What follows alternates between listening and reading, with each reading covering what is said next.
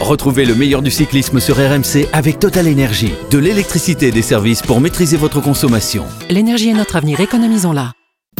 RMC. Grand plateau. Christophe Cessieux. Salut à tous, ils s'affrontent depuis qu'ils sont tout petits, se détestent cordialement et sont considérés comme les deux meilleurs au monde sur les courses d'un jour. Le Belge Van Aert et le Néerlandais Van Der Poel nous ont régalé ce dimanche sur le Tour des Flandres. Et cette fois-ci, c'est donc Mathieu qui a pris le dessus. Johan Tritz reviendra dans un instant sur la genèse de cette bagarre appelée probablement à durer et que nous a commenté Arnaud Souk qui est également avec nous. Un duel qui avait commencé par un truel. Et oui, c'est comme ça qu'on dit, messieurs, lorsqu'ils sont trois à se disputer la victoire. Malheureusement, le sort cette fois-ci n'a pas été favorable à Julien Alaphilippe, victime d'une chute après collision avec une moto. Alors la, la faute à qui? La moto ou les oreillettes? Je pense déjà connaître l'avis de notre druide. Salut Cyril. Oui, euh, bonsoir. Euh, oui, c'est peut-être aller vite en besogne, mais nous aurons l'occasion d'en débattre. Exactement. La rivalité Van Der Poel-Van Aert qui nous rappelle un autre duel de légende de l'histoire du vélo, celui qui dans les années 60 avait opposé le papy de Mathieu, un certain Poupou à Jacques Anquetil, Pierre Amiche, nous rafraîchira la mémoire dans Rétro Poussette. Messieurs, j'espère que vous avez la soquette légère, car il est l'heure de prendre le départ de la troisième étape de Grand Plateau. On attendait donc leur euh, duel au sommet. On voulait savoir lequel des deux était le plus fort. Mathieu Van Der Poel et Wout Van Aert n'ont pas déçu les, attentes ce dimanche sur les routes du Tour des Flandres. Les deux frères ennemis, opposés depuis leur plus jeune âge, se sont livrés un duel au sommet à l'arrivée à Audenard ou Oudenard, c'est comme vous voulez. Un sprint court de pistard après une échappée d'une quarantaine de kilomètres, initié par Julien Alaphilippe. On en reparlera dans quelques minutes. Duel indécis dont le néerlandais est sorti vainqueur in extremis. Julien Alaphilippe qui est parti maintenant, c'est Wout Van Aert c'est Van Aert qui fait l'effort pour revenir sur euh, Alaphilippe et Van Der Poel. Oh, Alaphilippe's on the ground! How did that happen? Il y a, il y a beaucoup de, de tristesse et évidemment après cette chute de Julien Alaphilippe à 33 km de, de l'arrivée, euh, il a heurté euh, euh, très légèrement une, une moto suiveuse et il a été envoyé au tapis. Et ces images, elles sont, euh, elles sont dures parce qu'il a mal, Julien, ça on l'a compris. C'est parti, c'est Wout Van Aert qui y est allé, mais Mathieu Van Der Poel qui tente de répliquer. Il me semble que Wout Van Aert était un peu plus fort, mais Mathieu Van Der Poel en a peut-être encore gardé un petit peu sous la semelle. Mathieu Van Der Poel qui va s'imposer. Non, oh oui, je crois qu'il s'impose Mathieu Van Der Poel euh, devant Wout Van Aert. Voilà, un sprint très serré, très serré qui a donc vu finalement Mathieu Van Der Poel euh, s'imposer. On pensait peut-être Van Aert un tout petit peu plus rapide au sprint que son rival néerlandais au vu de ce qu'il avait réalisé notamment sur les routes de Tour de France. Il était idéalement placé, euh, Cyril, dans la roue de, de Van Der Poel et pourtant il a été battu à la régulière. Euh, un Van Der Poel très costaud hier. hein. Oui, alors nous avons là deux coureurs qui sont très vite tous les deux, ils se connaissent parfaitement le nombre de fois où ils sont arrivés au sprint dans des arrivées de, de- des plus grandes compétitions mondiales en cyclocross, fait que c'était plus souvent euh, Mathieu qui l'emportait que, que Wout van Aert. Là, on a eu un sprint très technique dans sa première partie, et ensuite, eh bien, c'est l'explosivité de l'un et de l'autre qui a fait la différence. Et je crois que ce qui a surtout fait la différence, c'est que Mathieu a été capable de remettre une petite dent, euh, ce qui fait qu'il a fini les 50 derniers mètres avec un braquet plus important que Wout van Aert, qui lui s'est un peu asphyxié dans les 20 derniers mètres en limite de vélocité, alors que Mathieu avait encore la capacité de mettre de la force. C'est ce qui fait la différence de quelques centimètres, mais ça suffit. Et pourtant la stratégie de Van Aert était pas mal. Il était installé euh, dans la route de Van Der Poel. Celui-ci, le regardait, on avait l'impression d'être euh, sur un sprint sur, la piste, bon, euh, il a été, a été battu par plus costaud. Pierre. Van Petegem, il dit que si Wout van Aert avait démarré 50 mètres plus tôt, il aurait gagné. Puis on peut quand même féliciter Arnaud qui a un œil bionique parce que je crois qu'il y a 17 ou 18 cm à l'arrivée entre les deux et en, en direct, il s'est pas trompé. Ouais, il dit Donc, oui, euh, non, oui, non, quand même. Ouais, non, mais après, il donne quand même le nom du vainqueur. Enfin, je veux dire, c'était pas évident. C'était euh, hein. Ouais, pas dur facile. Ah, on, on était, nous, on communiquait par, par SMS avec Pierre. Je lui ai dit, c'est Van Der Poel, et tu étais d'accord avec moi. C'est vrai. On, on l'a vu, mais effectivement, euh, En il direct, fallait avoir- euh, finalement, on l'a tous vu. Mais quoi. non, mais, mais, mais, Mais ça, Arnaud plus que les autres. Mais moi, c'est quelque chose. Je sais, Cyril, que toi aussi, tu es, tu es d'accord avec moi. Pourquoi ne pas filmer les arrivées au sprint euh, en, en vue aérienne, de, de manière à ce qu'on sache vraiment qui s'impose immédiatement? En plus, euh, je trouve que, que, que les images aériennes sont, sont beaucoup plus sympas et illustrent mieux le sprint. Non, tu es pas d'accord avec moi? Ah bah une euh, caméra fond de ligne pour euh, pour montrer une arrivée au sprint, c'est débile. Bah oui, ça casse. C'est débile parce que vous, vous ne savez absolument pas, si vous avez quatre coureurs sur la même ligne à, à 100 mètres de la ligne, vous savez pas qu'il y a 20 cm d'avance, 1 mètre 50 d'avance, 3 mètres d'avance, vous pouvez pas le savoir. Ouais. Eh bien, on s'entête les, pro- les, les- les- Je sais les- pas les pourquoi. responsables de la ça vente. vient, ça? Alors que quand vous avez une image d'hélicoptère, c'est oui. fabuleux. Mais en plus, vous voyez tout. Même les fautes, les irrégularités, Mhm. vous voyez tout. Alors, à moins que ce soit pour masquer les fautes. Ouais, peut-être. Peut-être. Arnaud, ce. Arnaud, ce serait bien au commentaire, hein, des, des, des, des- des images d'hélicoptères. Ce serait plus Ouais. facile pour commenter Bah, c'est sûr, ça serait plus pratique, mais c'est vrai que les sprints, à chaque fois, d'ailleurs, que ce soit sur, sur cette épreuve comme sur tous les, les sprints qu'on voit effectivement sur le Tour de France, à chaque fois, euh, c'est quand même relativement rare de, de voir des coureurs, euh, peut-être Arnaud démarre en ce moment sur le Giro, mais c'est quand même relativement rare de voir des coureurs dominer de la tête et des épaules les sprints. Donc oui, ça serait, euh, Ouais. ça serait Ou pas alors mal. tu peux imaginer couper l'écran en deux, je sais pas. Enfin, il faudrait que les réalisateurs aient des idées et, Bah, et les- les, les mettre idées, en application. Sur les Bon, c'est pas la peine d'avoir des idées, ils qu'à n'ont qu'à nous écouter. Voilà, L'hélico, oui, oui. il est là toute la journée. Alors attendez, qu'il nous la fasse à l'hélico. D'autant que. là, ça se joue à un boyau, hein. ça se joue Oui, voilà. un boyau. Là, Non, non, mais même, mais non, c'est la construction du sprint qui est intéressant. Oui. Mais la plupart du temps, un quart d'heure après, il vous passe d'abord un certain nombre de ralentis. Mm. Après, il vous passe les images de l'hélicoptère. un de- quart d'heure après. Vachement de temps avant, avant d'arriver. Euh, vu d'hélicoptère, on voit, on voit que c'est Vanderpool qui s'impose. Il n'y a pas, il y a pas de, à tortiller là-dessus. Enfin bref, Mathieu Vanderpool, pardon, qui remporte donc euh, à 25 ans le plus beau succès d'une carrière déjà prolifique et, qui- et qui succède au palmarès à son papa, Adri Vanderpool, vainqueur du Ronde il y a 34 ans. C'est une sorte de rêve d'enfance que le fiston a exaucé ce dimanche. On l'écoute. J'ai pas de mots, euh, oh, c'est incroyable. Euh, dès le début de saison, c'était pas très bien euh, sur les classiques italiens pour moi et j'ai travaillé très dur pour, euh, pour cette course ici et pour Roubaix, mais Roubaix a été annulé alors et je savais que ben, je devais tout faire pour gagner ici et de gagner ici, c'est incroyable. Voilà, Mathieu Vanderpool. Alors, si c'est la, première fois que les deux hommes se retrouvaient en, duel pour une victoire sur un monument, leur rivalité, euh, Johan, elle est très ancienne. Ils se connaissent, s'affrontent et se détestent. Enfin, je je sais même pas si on peut parler de détestation, mais en tous les cas, ils s'affrontent depuis leur plus jeune âge. Ouais, tout a commencé en, en cyclocross et dès 2012 en junior, Van Der Poel 17 ans et cette année-là champion du monde de la catégorie, 8 secondes devant un jeune homme de 18 ans. Wout van Aert, évidemment, déjà. Dans les deux cas, depuis, les, deux ne se lâchent plus. En cyclocross, si la domination du Néerlandais été un peu plus forte, Van Aert a été le seul à l'embêter pour casser son hégémonie. Les deux se sont partagés trois titres mondiaux, chacun entre 2015 et 2020. C'est la naissance de la rivalité. Les deux assument au micro. Nous ne sommes pas amis. On ne le sera jamais. Euh, une rivalité qui a d'ailleurs gentiment bifurqué sur la route. Maintenant, je dis gentiment parce que depuis 2014, ils n'ont fait ensemble que 22 courses euh, pour l'instant. Donc, on l'a vu en 2020, ça s'est accéléré avec Gant Wevelgem. Les deux se marquent et ils laissent gagner leur adversaire. Et le Belge en remet une petite couche. D'ailleurs, au micro, apparemment, il préférait que je perde plutôt que de gagner. Donc, détestation un petit peu peut-être. Et puis, le, le summum lors de ce Tour des Flandres, plutôt 2020. Mais on les reverra euh, tous les deux parce que ça est encore une revanche. On attend entre Wout van Aert et Van Der Poel. Pas sur Paris-Roubaix, mais peut-être bientôt. Malheureusement, ils ne seront pas sur Paris-Roubaix. Deux garçons, euh, Cyril, issus du cyclocross. Je sais que tu as une tendresse toute particulière pour cette discipline. Euh, C'est vrai que la, la plupart des, des meilleurs cyclistes de la planète euh, sont pour la plupart issus euh, de, de l'école des sous-bois, en tous les cas dans, dans cette génération euh, actuelle. En quoi cette discipline, elle prépare à une grande carrière sur la route? Là, vous pouvez ajouter euh, Julien Alaphilippe qui vient du cyclocross aussi. Mhm. Bon, il est parti un petit peu plus tôt, mais il a aussi eu un petit problème. Il a été un an pratiquement avec des problèmes de genoux sans pouvoir courir. Eh bien, parce qu'en cyclocross, on travaille tout. On travaille euh, la glisse, euh, on travaille la puissance, on travaille le pilotage, on travaille la force, la relance. On travaille sur des filières, euh, sur des filières énergétiques qui sont au-delà de celles qu'on utilise sur la route.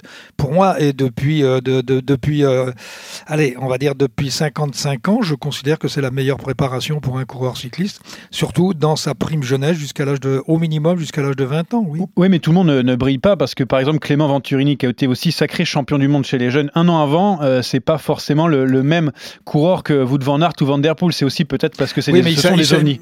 Oui, euh, oui, alors déjà, euh, oui, alors euh, prenons, il y a, il y a aussi des cylindrés. Hein, quand vous prenez les deux que vous venez de citer, c'est des ils sont monstres, quand même, hein. ils sont quand même tout seuls à l'arrivée du Tour des Flandres. C'est quand même pas par hasard non plus, quoi. Donc Venturini est un garçon qui est très très bon techniquement en cyclocross, mais à qui il manque, puisque c'est la- la mode.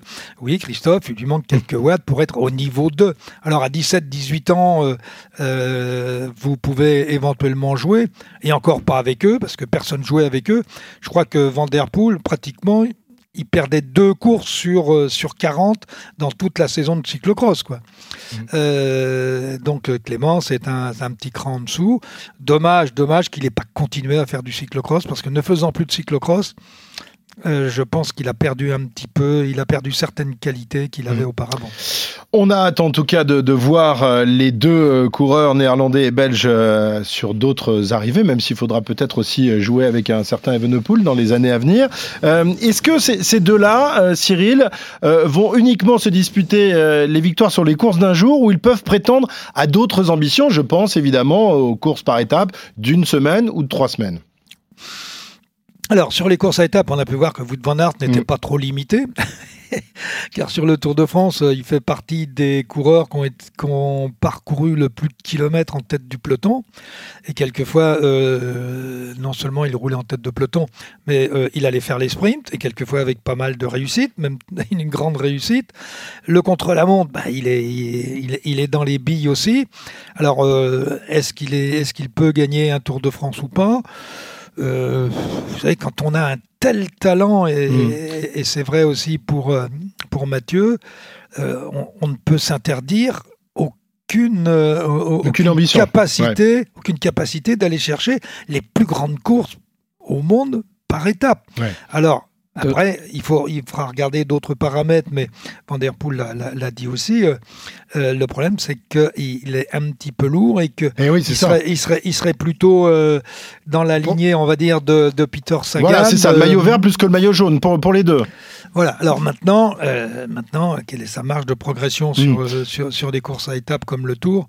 Euh, Sur toutes les autres courses, vous regarderez son palmarès, il gagne tout. hein. Ouais, ouais, ouais. Van der mais- Poel, d'ailleurs, de son propre aveu, dit que sur la première fois qu'il va participer au Tour de France, ça sera peut-être l'année prochaine, mais peut-être pas parce qu'il Ouais, a le rêve de VTT devenir et champion le, le- olympique. le championnat. là. Il vise plutôt un maillot vert qu'un maillot jaune et il a l'humilité de dire Ouais. qu'il ne connaît pas le tour et qu'il il- il va d'abord d'abord devoir apprendre à le découvrir. Et pour Wout van Aert, le plus gros problème auquel il va être confronté, c'est peut-être son équipe. C'est-à-dire qu'aujourd'hui, au sein de sa formation, bah, déjà, ça implique le fait de faire des croix sur des, grandes, des grands Ouais, événements ouais, de la ouais. saison. Puis le deuxième, il faut quand même rappeler qu'il y a Kruijswijk, Dumoulin, Roglic, Kuss, Benek, Toluk. Ça paraît impossible pour lui de, de prétendre être leader sur un grand tour préparé pendant quelques semaines, à moins justement bah, de changer d'équipe. Mais je suis pas certain que la Jumbo-Visma veuille perdre sa pépite. Et surtout, Oui, euh, ou, de, justement, ou de- vous- ou de prendre, ou de prendre le pouvoir. Ça, ça existe de prendre le pouvoir. Enfin, prendre le pouvoir quand t'as Roglic, quand t'as Kreuzweig. Non, mais euh, après, euh, Van Aert, euh, s'est mis, il s'est mis à grimper parce qu'il était obligé pour être dans la Jumbo Visma sur le Ouais. Tour de France. Ça se trouve, il aurait, il aurait été comme Van Der Poel, il aurait aussi euh, pas, pas monté, pas grimpé comme, comme maintenant.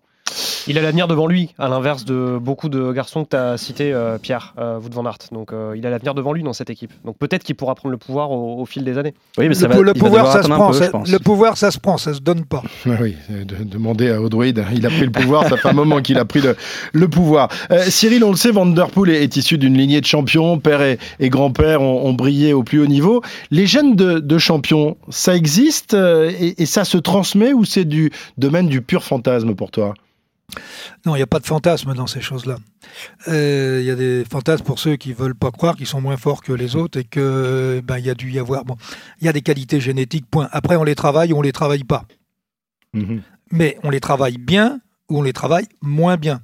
Aujourd'hui, euh, euh, on a euh, tout un panel de coureurs de moins de 23 ans qui arrivent, qui gagnent toutes les plus grandes courses.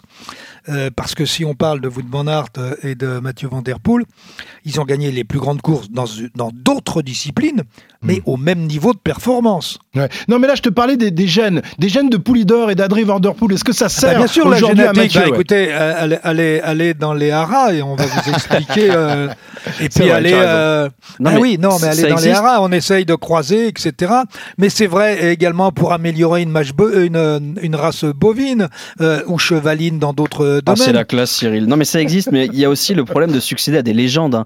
C'est-à-dire qu'on pense au fils de Bernard Hinault, de Eddy Merckx, de Jeff Bernard, de Laurent Madoise, de Alain Galopin, de Yvon Le Danois. Ils sont tous passés professionnels, mais ils ont tous un poids. Ils ont tous un poids, celui de, de devoir être euh, le fils d'eux. Et par exemple, Maxence Moncassin, le fils de Fred Moncassin, expliquait dans West France il y a un an que ça l'agressait agaçait, que c'était source de pression. C'est quand même quelque chose euh, de Ouais. particulier. Bernard Hinault, je crois, n'a pas de, de fils. Non, hein. c'était son neveu, il a, deux, fils, mais C'était son quand, neveu qui était quand- passé quand pro ils ont vu comment le père marchait, ils ont dit vaut mieux pas content. Course magnifique, euh, mais qui nous laisse évidemment à nous Français un petit goût amer au fond de la bouche, car la victoire aurait dû se jouer non pas à deux, mais à trois, avec pour accompagner le Belge et le Néerlandais notre chouchou euh, champion du monde Julien Alaphilippe, à l'initiative de, de l'échappée victorieuse, avant d'être contraint à l'abandon après une chute, et qui a fait beaucoup causer. Ça tombe bien, c'est l'heure de notre partie de manivelle. RMC. La partie de Manivelle. Julien, donc, qui paraît de son euh, maillot arc-en-ciel, découvrait la, grande classique flamande, des débuts flamboyants jusqu'à cette chute intervenue à 35 km de l'arrivée, lorsque Julien, dans, la route, ses compagnons d'échappée, n'a pu éviter une moto de l'organisation au ralenti sur le côté de la route. Alors, à qui la faute? La moto qui ralentit euh, soudainement, c'est la thèse de Patrick Lefebvre, ou tout simplement à Julien qui, au moment du, choc, conversait avec euh, son DS par oreillette et radio interposée. Arnaud, tu étais sur place. C'est vrai que ça a beaucoup euh, suscité de, de débats, cette histoire. Oui, euh, c'est vrai que euh, bah, il le dédouanaient pas, Wout van Aert et Mathieu Van Der Poel à l'issue de, de cette course. On leur a posé la, la question en zone mixte juste après le podium. Ils ont dit non, non, c'est Julien qui a fait une faute d'inattention. Et d'ailleurs, on voit Mathieu Van Der Poel, lui, bah, il est concentré à ce moment-là et il réussit justement. Il évite de justesse, il lui évite aussi, de hein. justesse lui aussi. Alors après, ça n'empêche que la moto, c'est vrai, quand on, on sait un petit peu comment ça se passe, les motos en course, c'est assez étrange de la voir à cet endroit-là. Mais bon, a priori, ce sont quand même des pilotes expérimentés. Juste quand même d'ajouter que Julien Alaphilippe, avec cette histoire-là, va avoir la main dans le plâtre pendant euh, trois semaines. Il pourra reprendre l'entraînement après. Il a eu euh, deux fractures, il a été opéré euh, voilà, en début de semaine. Et, mais donc, tout, tout va bien pour, pour lui quand même. Hein. C'est pas, c'est pas dramatique. C'est- Il, Ouais, il pensait va. que ça aurait pu être beaucoup plus grave. Ça va pas l'empêcher de s'entraîner, de partir en vacances. Il avait prévu de partir en vacances euh, à l'issue de ce Tour des Mais Flandres. il Bon. reprendra l'entraînement euh, une fois que le plâtre sera, sera enlevé. hein. D'accord. Et d'ailleurs, tu parlais du, du motard qui, qui s'est exprimé. euh, aussi, il va et- arrêter sa carrière Ouais, de il va motard. arrêter sa Ah, carrière de, motard qui, euh, qui il a vraiment mal vécu ce- cet événement. Tiens, on écoute tout de suite Wout van Aert, justement interrogé par Arnaud Souk à l'issue de, de cette course, euh, qui est pour lui, donc c'est une faute de concentration qu'a fait Julien Alaphilippe. Oui, j'ai vu euh, derrière moi. Euh, c'est vraiment dommage. Je pense qu'il n'était pas concentré peut-être sur les motos qui, euh, qui se veut positionner de- derrière lui. La moto a freiné, mais oui, c'est dommage. Autrement, c'était un final à 3, je pense, mais oui, c'est comme ça. C'est comme ça, malheureusement, on est un peu frustré parce qu'on aurait bien aimé assister à, à ce, à cette bagarre à trois, Cyril, et on se demande, on se demande si Julien aurait pu, aurait pu surprendre les, les- les deux garçons qui a priori sont plus rapides que lui au sprint. Qu'est-ce que, qu'est-ce que tu en penses? Difficile évidemment de, de refaire l'histoire, mais euh, ton avis. Alors, euh, refaire l'histoire, non, juste pour la petite anecdote, vous avez parlé de la rivalité entre les deux monstres. Euh, rien ne dit que si euh, Julien attaque aux 400 mètres, il y en a un des deux qui fasse l'effort pour aller le chercher. oui. En ayant plus. Ah non, euh, non, non, si moi je vais le chercher, tu me bats. Si toi tu vas me chercher, tu me bats. Donc on va pas le chercher et ils se suicident tous les deux. Ça, c'était une possibilité. À la pédale au sprint, non, là, il n'y a pas photo. Et surtout, il, serait- il aurait peut-être tout fait péter euh, à la Philippe euh, juste avant Non, dans les non, monts. non, Ça aurait été une non. autre Ouais, mais là, il y y a encore mais- 10 bandes Non, non, derrière. attendez, arrêtons- arrêtons les fantasmes. Pose la non, question, non, mais attendez, pose la les, les- les deux autres, euh, c'est pas non plus des, des, des, des- des pigeons de l'année. Hein. Et c'est drôle sur le timing parce qu'en fait, il y a une semaine, Philippe Gilbert et Matteo Trentin, qui sont donc les représentants du syndicat des coureurs, ont rencontré les responsables de l'UCI justement pour tenter d'améliorer la sécurité en course parce que cette saison, bah, on se rappelle, hein, Bob Jungels fauché par une ambulance sur le Tour de France, le Skoda Tour avec un camion en contresens dans une descente, Anthony Perez, bon là c'est peut-être aussi sa faute, mais qui s'est encastré dans la voiture de son DS. Il y a quand même beaucoup de- d'incidents, d'accidents et de gens qui vont par terre à cause Mais des le- véhicules le- qui sont ah, quand même le très problème nombreux. d'une course cycliste, c'est qu'il n'y a pas que des vélos, Cyril, et ça, c'est pas nouveau. Hein, ça, de, tout temps, il y a eu des, motos, il y a eu des voitures, il faut savoir les éviter. Est-ce que tu as l'impression sur les courses cyclistes qu'il y a plus de véhicules qu'auparavant? Non. Non, il y en a beaucoup moins qu'à mon époque. hein. Et beaucoup moins de motos. Parce qu'à l'époque, alors juste une, petite parenthèse, chaque journal avait euh, sa moto avec son photographe. Euh, la plupart des grandes chaînes de radio, et vous savez de quoi je parle, ils avaient un commentateur sur une moto qui était à tous les échelons de. Donc, euh, euh, plus les motos, bien sûr, de télévision, etc. Bon. Il y a, et, et- et les motos qui sont là aussi pour réguler la course. Oui, parce que là, c'est pas une moto de presse, hein, en l'occurrence, qui est, qui est non, mise non, en c'est cause, pas- une non, mais moto on, de on- on dit, on dit, on dit n'importe quoi hein, euh, sur, sur la chute. La faute, il est clair, elle n'est pas liée à Alaphilippe, elle est liée aux gens qui imposent les oreillettes en course. Ce sont eux les responsables. Car l'oreillette est interdite à partir du moment où vous Et, et- et rappelez-vous, je vous avais donné le code, euh, comment Oui. le code de Moi, je me rappelle de, pendant le Tour la- de France, la- tu t'en es pris à deux pauvres malheureux députés Ouais. qui euh, Oui. avaient osé t'attaquer. Alors là, tu leur étais rentré dans la gueule d'une force. euh, Bah non, mais qu'ils fassent appliquer la loi, c'est interdit. Les oreillettes sont interdites. Oui, bon, alors qu'on fasse appliquer. Alors, moi, il y a cela. Alors, moi, je veux bien que Philippe Gilbert, mais qui s'attaque déjà au premier problème, c'est-à-dire supprimer les oreillettes. Le nombre de chutes inexpliquées et inexplicables, pour moi, il y en a au moins 30 à 50% qui sont liés à l'oreillette. Est-ce que vous savez que pendant une compétition, vous avez 22 ou 24 équipes? Ok. Vous avez pratiquement la moitié du peloton qui est en émission. Comment vous voulez entendre les bruits? Comment vous voulez être attentif à un petit coup de frein devant à une vague? Eh bien, ça va par terre. Quand tu dis qu'ils sont en émission, c'est parce qu'ils écoutent RMC ou ça n'a rien à voir Euh, non, ils écoutent plutôt Radio Mon DS. Voilà. Euh, Est-ce que, est-ce que prenez- tu penses qu'il y a une, est-ce qu'il y a- tu penses qu'il y a une chance, Cyril, qu'un jour justement on, on en revienne sur, on revienne sur ces oreillettes et qu'on les interdise? A priori, C'est au c'est un combat d'arrière-garde que tu mènes Non, parce que personne non. n'a l'intention de les, mais, les mais parce interdire que en c'est un, parce que c'est un lobby. Mais c'est c'est les politiques qui ont le pouvoir. La loi, elle existe. Alors faisons-la appliquer. C'est simple. On l'a compris, le grand débat de Cyril Guimard, le combat de Cyril Guimard, donc pour la suppression des, des oreillettes qui ont donc été euh, fatales à Julien Alaphilippe sur euh, ce Tour des Flandres. Allez, c'est l'heure maintenant dans Grand Plateau de regarder dans le rétroviseur, puisque voici Rétro Poussette. C'est à Zandvoort, en Hollande, que se déroule le championnat du monde de cyclisme. À l'arrière, un drame se jouait. RMC. André Darrigade est le plus rapide au sprint. La rétro-poussette. Première victoire d'étape pour Richard Viroc On évoquait donc il y a quelques instants euh, la rivalité Van Aert-Van Der Poel qui nous rappelle, Pierre, un autre duel entré dans la légende, celui euh, qui a opposé il y a une cinquantaine d'années Poupou, le grand-père, le papy de Mathieu, à un certain Jacques Anquetil. Bah oui, cette rivalité, elle a été contée, racontée, exagérée, décrite, décryptée. En fait, on sait tout des deux hommes, hein, de leur antagonisme naissant à leur amitié solide, de leurs différences de style, de monde, de popularité surtout. Votre favori Poulidor. Votre, votre favori Poupou. Votre favori Votre... Poupou. Et pourquoi vous le préférez celui-là? Parce que je l'aime. Eh oui, une différence de style évidente. D'abord, l'une est une machine à rouler, implacable, infaillible, l'autre un bagarreur qui s'arrache. Anctil semble inamovible quand Poulidor se bat avec sa machine? Et cette différence, eh ben, elle saute aux yeux dès leurs premières escarmouches. Sur le Tour de France, on est en 1962, Anctil a déjà gagné le Tour et Pou- Poupou, lui, rêve d'un destin en jaune. Mais entre Bourgoin et Lyon, c'est un chrono de 68 km et alors, la caravelle fait la loi. Jacques Anquetil arrive sur les talons, si j'ose dire, de Raymond Poulidor, le passe, voyez comment, sans un regard. Poulidor va essayer de s'accrocher à lui pendant quelques centaines de mètres, mais il ne pourra suivre l'allure endiablée de Jacques Anquetil.